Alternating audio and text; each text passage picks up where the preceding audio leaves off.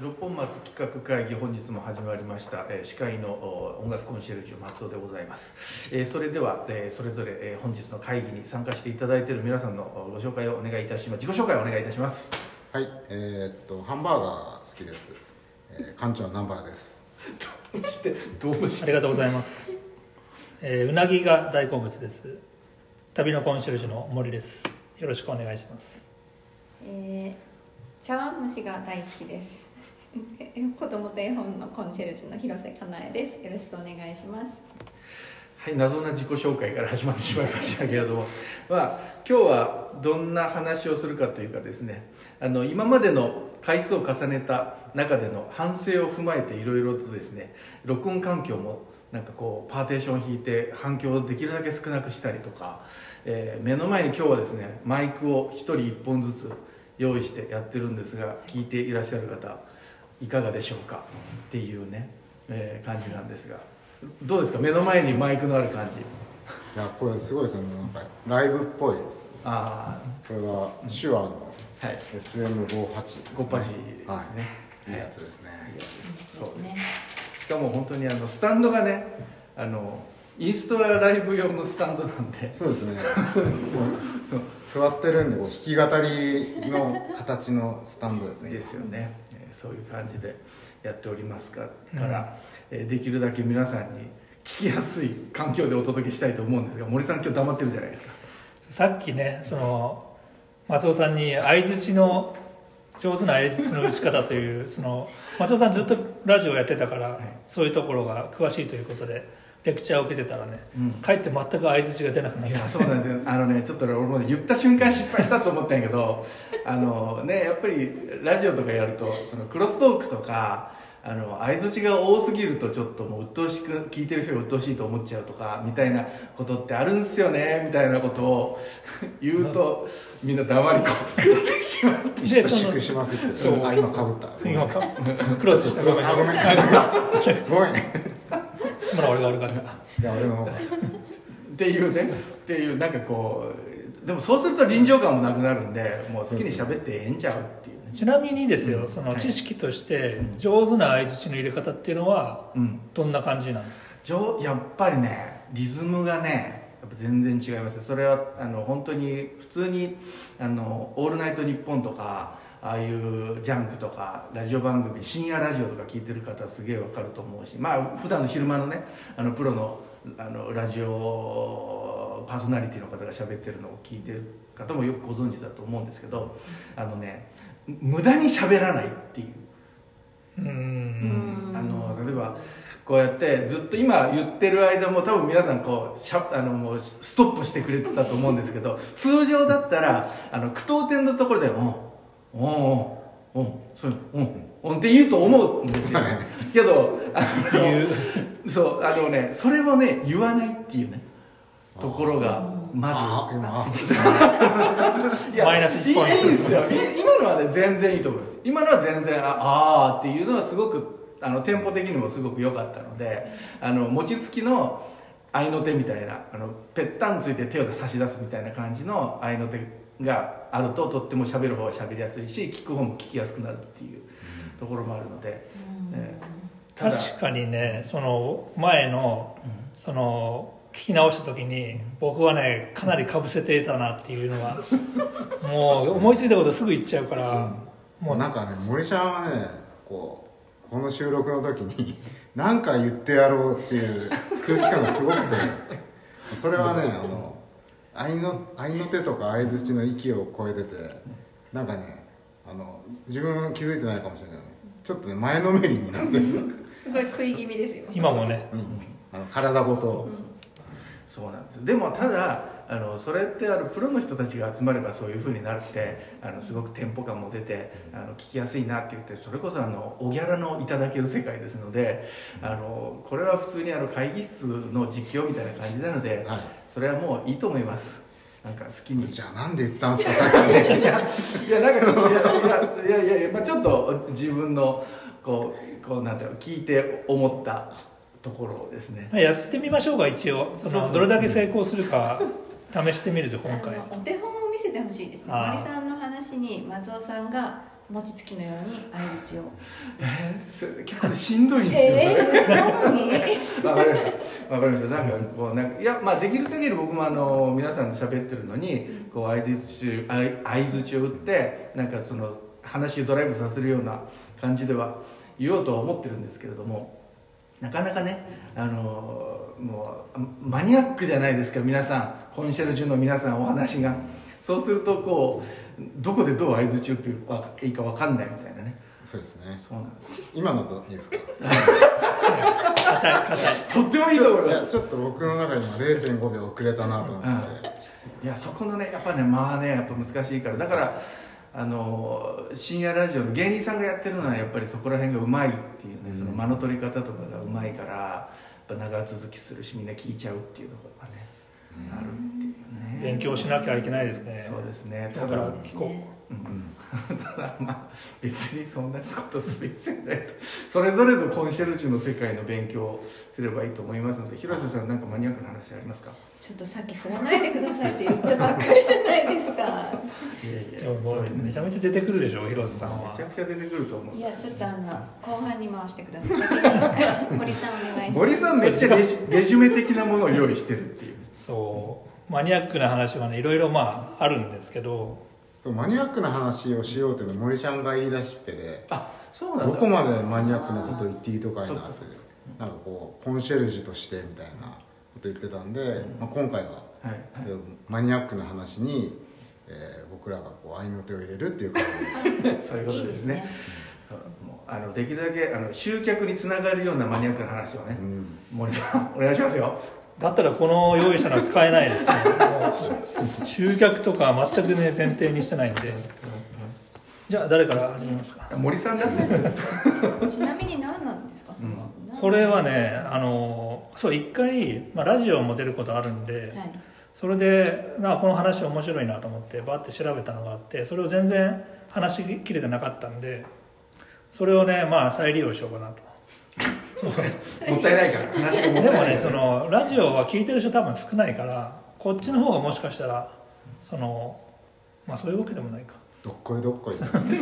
ラジオの方が絶対聞いてますよだってねそうそうラジオはこうねラジオっ聞く機て会がちゃんとあるけどこれはねアプリ入れなきゃアプリ入れたりあのもう超能動的に聞いてもらわない限り誰の耳にも届いてないはずなんでまあとりあえず始めないと、まあ、早く始めろっていう、そうですねね、声も聞こえてくるんで、聞こえてきちゃったそう、あのね、まあ、僕は旅をいっぱいしてるんでうんまあいろいろな国に行ってると、いでその中でも、まあ、超マイナーな国うんうんというのは、まあ、マニアックな感じだとうんでまあどんなマイマイナーにもいろいろあるんですけど、まあ、今回はその面積の話おうで面積がめちゃめちゃ小さい国とかうんものを考えられないぐらい韓国ちなみにその一番世界で一番小さい国っうんてどこだと思いますあの、まあ、認められてる国でね国連でバチカンバチカンあピンポうんンうんうんそれはね大正習い解ましたよね、えそうなんか小学校そうそうまあこれー、もっと驚きがあるかと思ったらそいやそれはだってババチカンですからじゃあ2位は、となるとわからないよねそれはねどこなんですかまあ、2位はいいとしていいいんだ あみモナコモナコモナコ高校ねあ F1 あがグレース・ケリーと同じそうそううんでこっから先はナウルとかうんツバルとかあの太平洋にバーンと浮かんでるどっちも知らないめちゃめちゃ小さなもうツバルなんで消えかかってると言われてるんでそのな島潮のそう島のかあの海のね水位の関係でっうんていうのがあるんだけどあちなみに水位が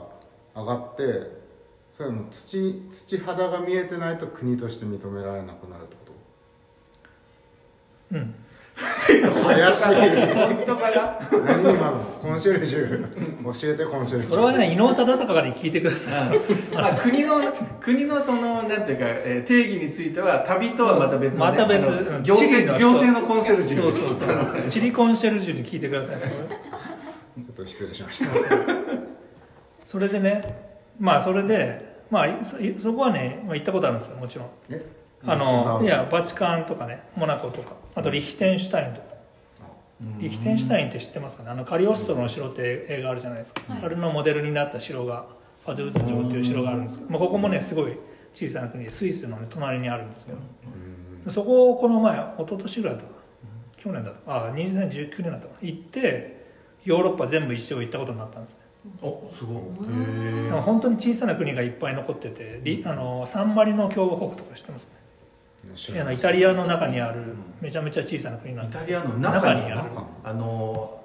長靴みたいなハンそドルうそうみそたういなところのもう中にどっかへにえあのほくろみたいにあるんですけどへえあじゃあそそうなんやそこはもう国境があるあるあるその360度へえーあそのあの今泉の中の役員みたいなやつー、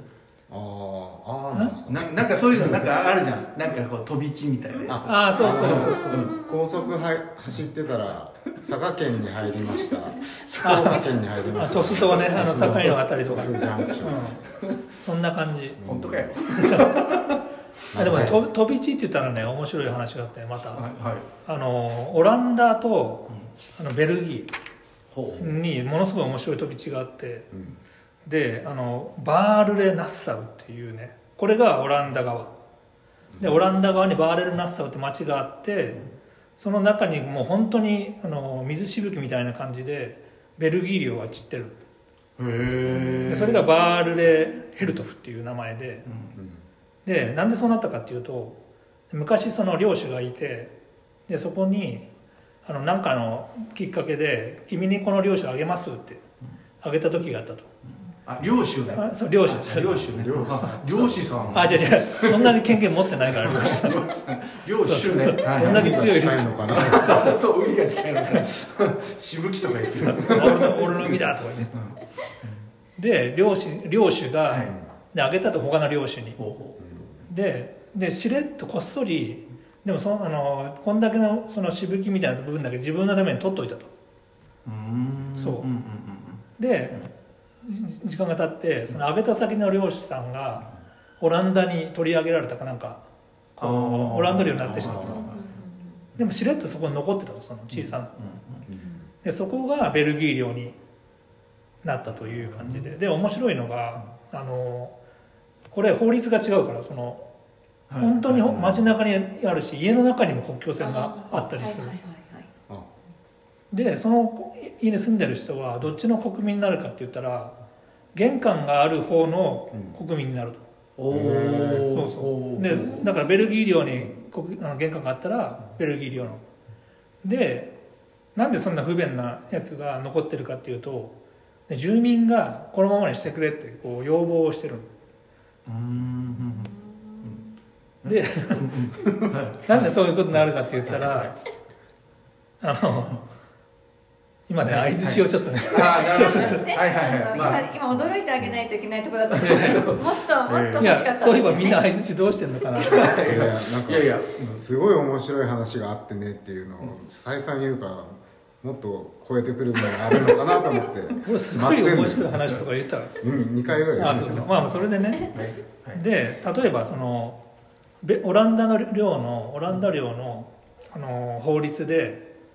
夜中の2時までしかバーとかお酒出す店はやっちゃいけませんよってうんおいうのがあったとしてでもベルギーはよ 4, 時までいいよとはいはいだったらそのバーをしてる店の人は遅くまで開けたいからもう家を増築とかしてその玄関あを変えるわけあそうそうそうそういうことそっちの方にしてじゃあ俺僕はベルギーの人間ですよって言って。あじゃあその玄関の改築とか増築とかは自由なんだ自由自由自由あそうなんだへえ好きなタイミングでどっちの国そうでに国にもなれるっていうそういうズルができるから、その、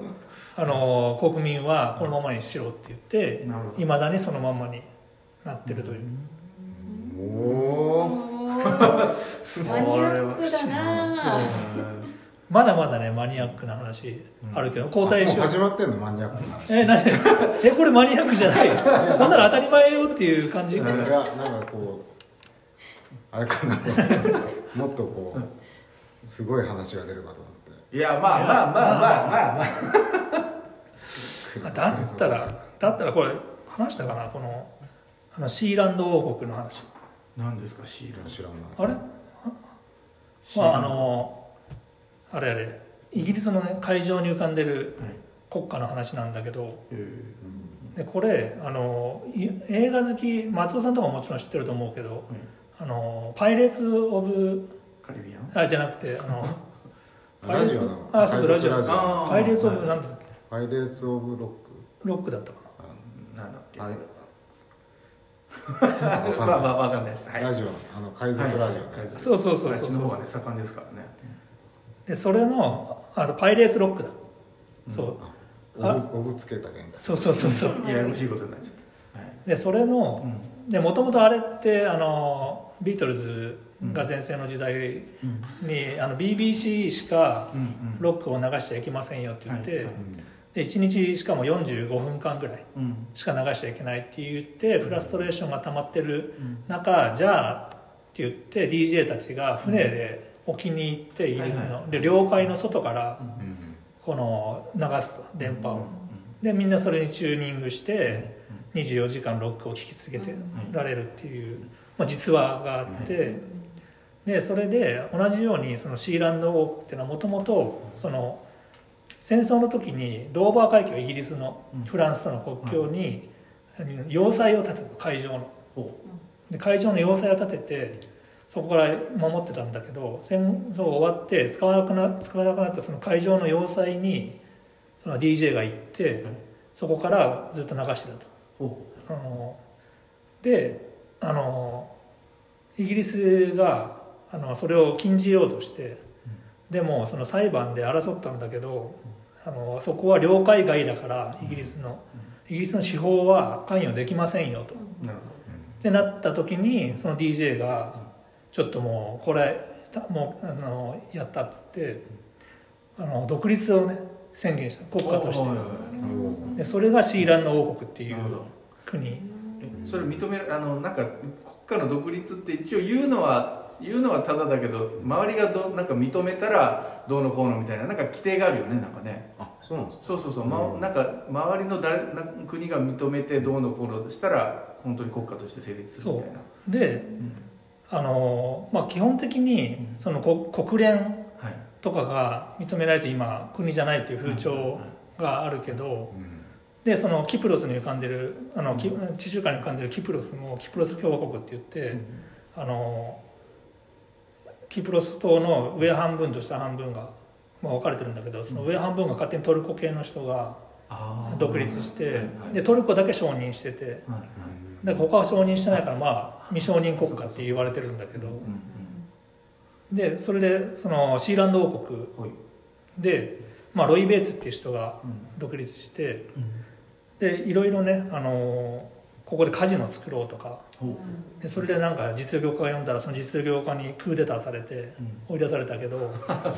そうなんだそうそう、へーでもその戦争時代の仲間だったやつらとヘリで吸収して、なるほどなるほど奪い返すとかなんかそういういあろーいろドラマがあって小さい戦争がそうそそれいつぐらいの最近うそれは70年代とか80年代ぐらいでしょうんめちゃめちゃ最近ですねであそうそう今ね写真を出してくれたけどうんでここえもうそんだけテニスコート分ぐらいでも住ん住んでないんだよもうじゃあもうこれの方が狭いんじゃないバチカンとかでも認められてないからねそのまだそう認そうめそらうれてないそう独立勝手に言ってるだけああででもねここあの最近その収入源得るためにインターネットであの爵位っていうあの男爵とか公爵とか、はいはいはいうん売ってるああれ売ってるえーそしたらこいいの賢いなシーランド広告のあのこ公爵です私はみたいな人そうもそういいるわけよねあのね気づいてないかもしれないけど、僕も公爵ですよえそうなのもう買ったから買ったんだえおおいくら万円ぐらいで売ってるいやでもね一番下のまあ僕なんてねまだまだ下の下なんで、4000円とか5000円くらいそんぐらいで買えるの買える買えるへでそう位が上がると3万とかえマジでなんかいろいろ買えるんだけどへだからまあちょっとやんごとない感じなんですよね、僕はいやもうそうあですねの一応貴族なんでそうそえ4000円でどのぐらいの位なんですかそれう一番ねなロードかバロンどっちだったかななんか公爵っていう男爵かうん男うん爵かな男爵うんはまあまあまあなんか男まあま爵だでも入り口地域によってロードとバロンってなんか2種類あるらしくへてーどっちだったかなロードだったかな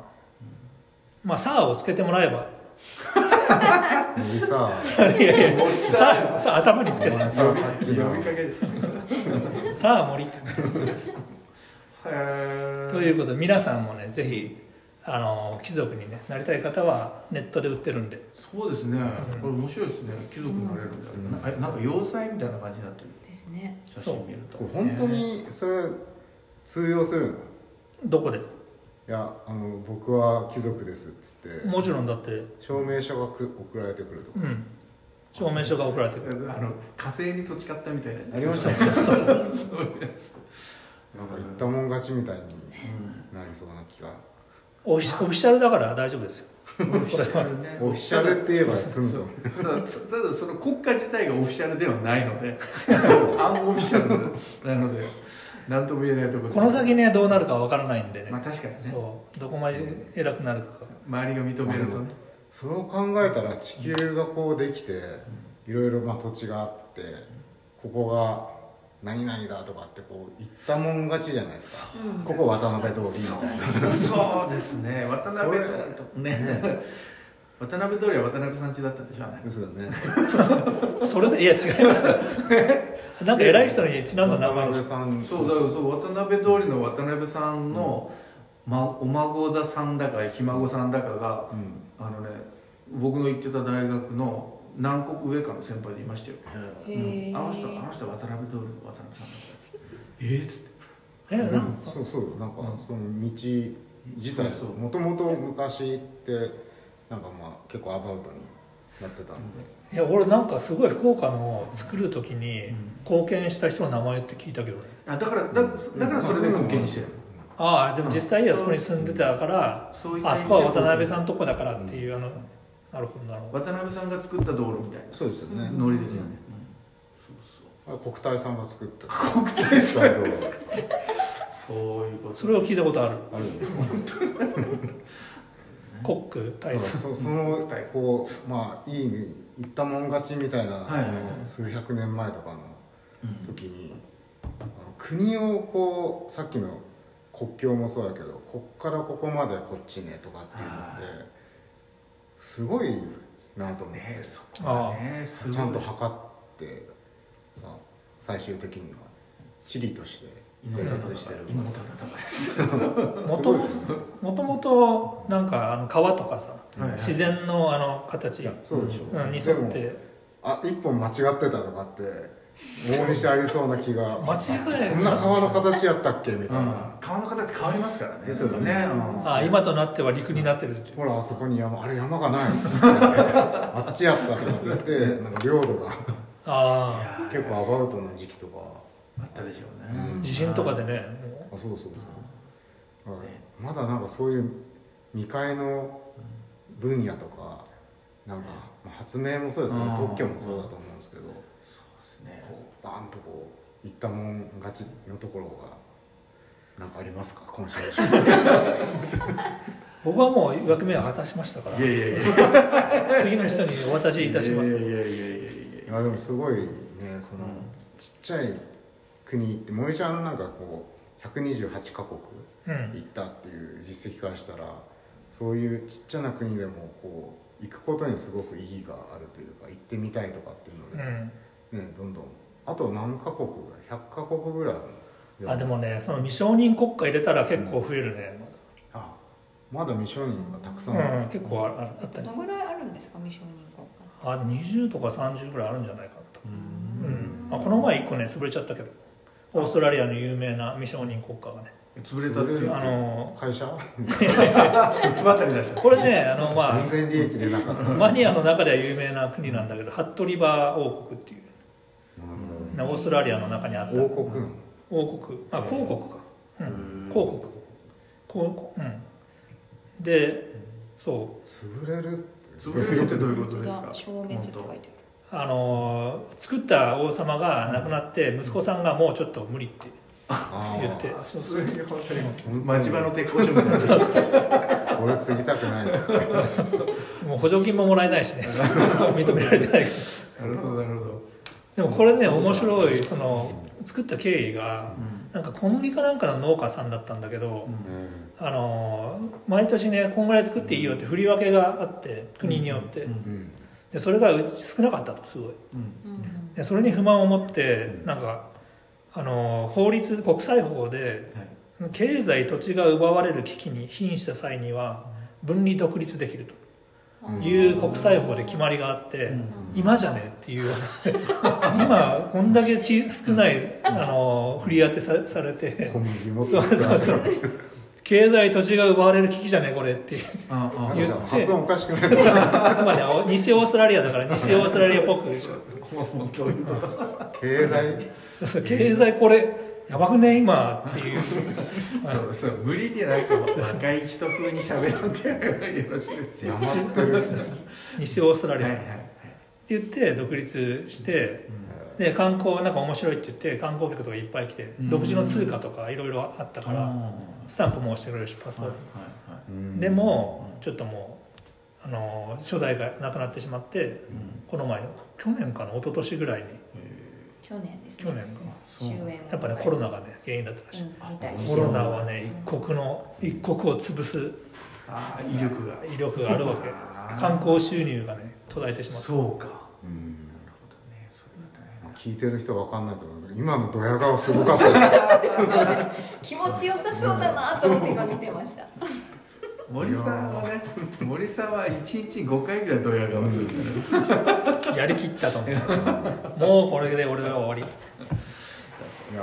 ー今ちなみに何分ぐらいですかいやードヤ国家まあドヤこドヤ国家っていうとなんか意味合いが違ってますけど